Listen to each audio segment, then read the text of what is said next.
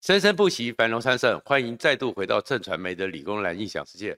不过我先承认一下，当这一集播出的时候呢，其实它是预录的，因为我人呢不在台湾，我正在瑞典，在波罗的海那附近去度个假。那当然，我讲的非常伟大的是什么？这个叫做台湾价值的展现。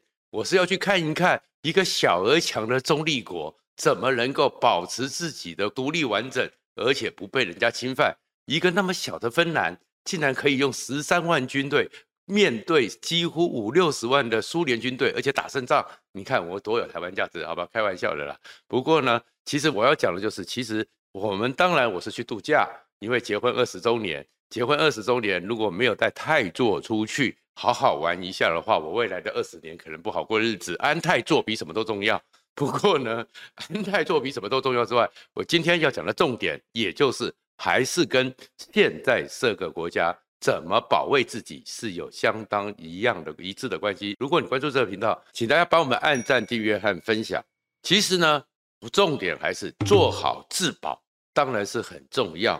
但是你做好自保呢，你并不能像义和团一样，天天喊着口号“抗中保台”或“扶清灭洋”，没有实质意义啊。你要做好准备，而这做好准备呢？其实你就是需要有一些真正能够有利的东西、有能力的东西保护你。而且，如果你这样做好了保护更多，你就不需要青年上战场、芯片上战场、科技上战场，都可以保护你，让你做到最少的一个损失。比如说，最近台湾呢，我们当然知道说，台湾面对着一个非常严重的威胁，而这种威胁感不断的在增加，全世界都非常的在乎。而这个时候呢，那么最近呢，我们前一段时间讲过，二十五个美国的军火商来到台湾，想要协助我们发展像乌克兰一样的那样自保的无人机，少让我们的军队直接去第一线。那当然这是一个状况。那另外一个呢，美国呢，前一段时间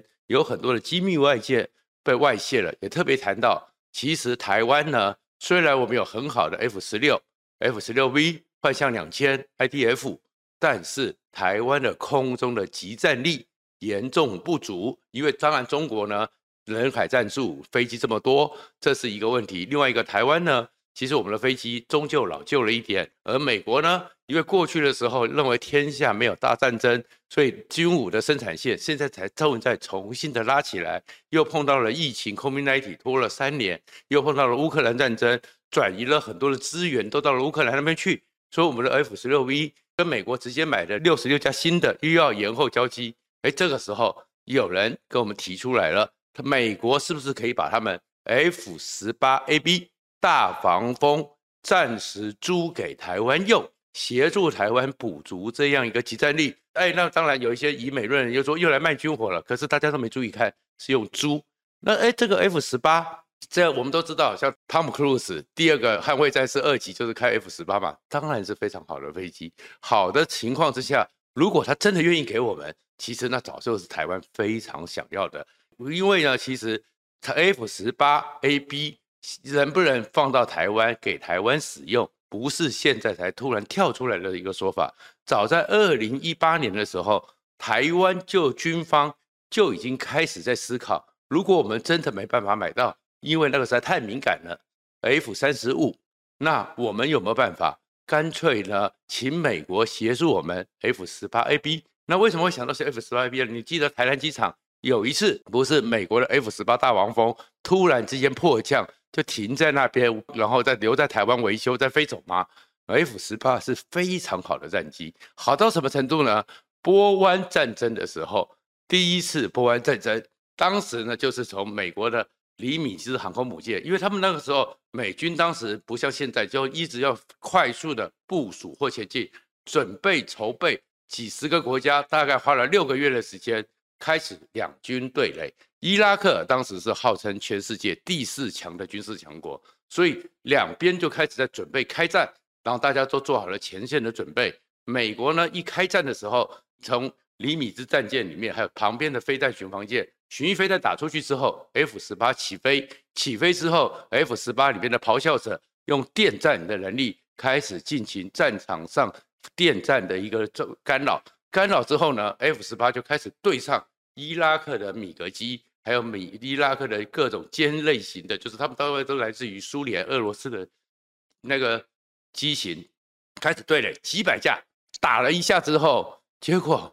竟然伊拉克撑不住，撑不住之后，一百零几架的飞机根本不敢再打下去，不敢再打下去，也不回不去了，因为战场上、机场上都被轰炸到了，赶快急忙的转到伊朗去投诚。伊拉克和伊朗在那个时代，八零年代是有两伊战争，他们是世仇，都被美国打到，赶快去求救。所以 F 十八如果真的给我们，我们也不要想说啊，那是卖军火，因为它是用租的，其实对台湾是好事。F 十八的强在强在哪里？强的状况是说，起飞之后，它基本上现在是放成舰载机。最早美国的搭配是在航空母舰上，高空是 F 十四，低空是 F 十八。就是航空母舰上的舰载机，而舰载机的 F 十四呢，后来是最早的伊朗有，所以因为跟美伊的关系，跟伊朗有状况，所以美国呢就很少再用 F 十四了。而 F 十四 Top Gun 第一集 Tom Cruise 开的就是 F 十四，第二集开的就是 F 十八。大家去看那电影，当然有点夸张，但是可以相信它真的是好飞机。然后呢，它最要的能力是 F 十八 AB，它是可以，因为有很强大的电战能力。然后可以对海、对地，还有空中的缠斗。当然了，空战能力、缠斗能力是没有像我们 F 十六那么的灵活，可是对地、对海的轰炸能力是非常强大的。所以，如果真的给我们的话，我们现在看到共机不是常常很喜欢在我们的西南空域骚扰，他们这种骚扰的目的就是要阻绝美国从波斯湾调军队过来，在巴士海峡前面。受到他的干扰，没办法支援台湾。那我们台湾怎么去对付这个状况呢？然后他们有很多的战舰，很多的战舰里面在台海中线。那我们的 F 十六当然可以有对地炸射能力，其实没有 F 十八强大，所以愿意给我们当然是好事。那给我们 F 十八还有几个好处。第一个好处，我们的幻象两千目前被封存，而且幻象两千的年份也老了，都、就是来自于法国系统，零组件也比较欠缺。而 F 十八 AB 这一型在美国目前是除役了，它现在用的是 CD 还有 F 十八 E 超级大黄蜂，而它这个 CAB 虽然除役，但是库存里面保存的非常多，而且非常好，只要拿出来黄油干弄干净，然后重新一加加油就可以起飞。而零组件又特别多，如果他愿意租给我们的话，当然我们的机保要做一些调整。它本来是在飞航空母舰上起降的，降落的方式要做一些训练。但是有个好处，它跟 F 十五、F 十六、F 十八是同一个时代出现的，所以其实操作的方式，我们台湾本来就是美规的训练，很容易训练一下，童子教官是容易上手。而幻象两千。对我们的压力就是一个是法规的，一个是美规的，所以两边的空飞行员是比较少，比较很辛苦。那如果有 F 十八来，其实好事。那另外一个，美国军武最大的一个概念叫做模组化。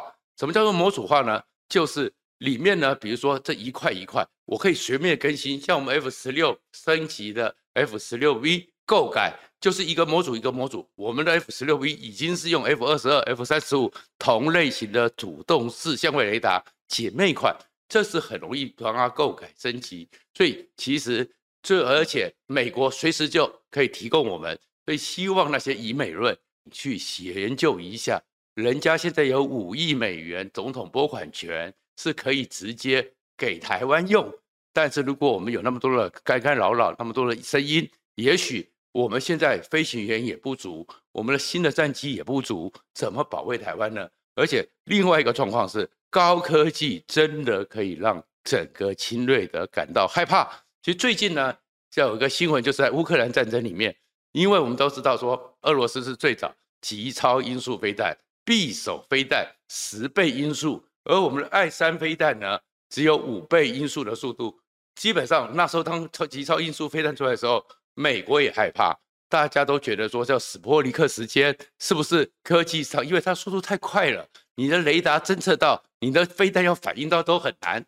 没有想到，在美国送给乌克兰几套，大概不到两只手指以内的爱森飞弹，竟然宣称打掉了一枚的匕首飞弹，五倍音速以下可以打掉十倍音速。过了两天，又宣称打掉了八枚，而且美军出来证实是有。这个东西很难是什么？十倍音速这么快，你五倍音速，你要去追它根本追不到。所以你一定是非常好的科技侦测运算能力。你知道侦测到它之后，可以算出它的弹道，然后你再走在前面，直接拦截，让它对对撞。所以这个叫做高科技的运算能力，需要的是晶片。那有这个状况之下，匕首飞弹也不是一个威胁了。所以台湾现在大概有十九套，不到二十套的 I 三。其实如果美国愿意卖我们，也是好事。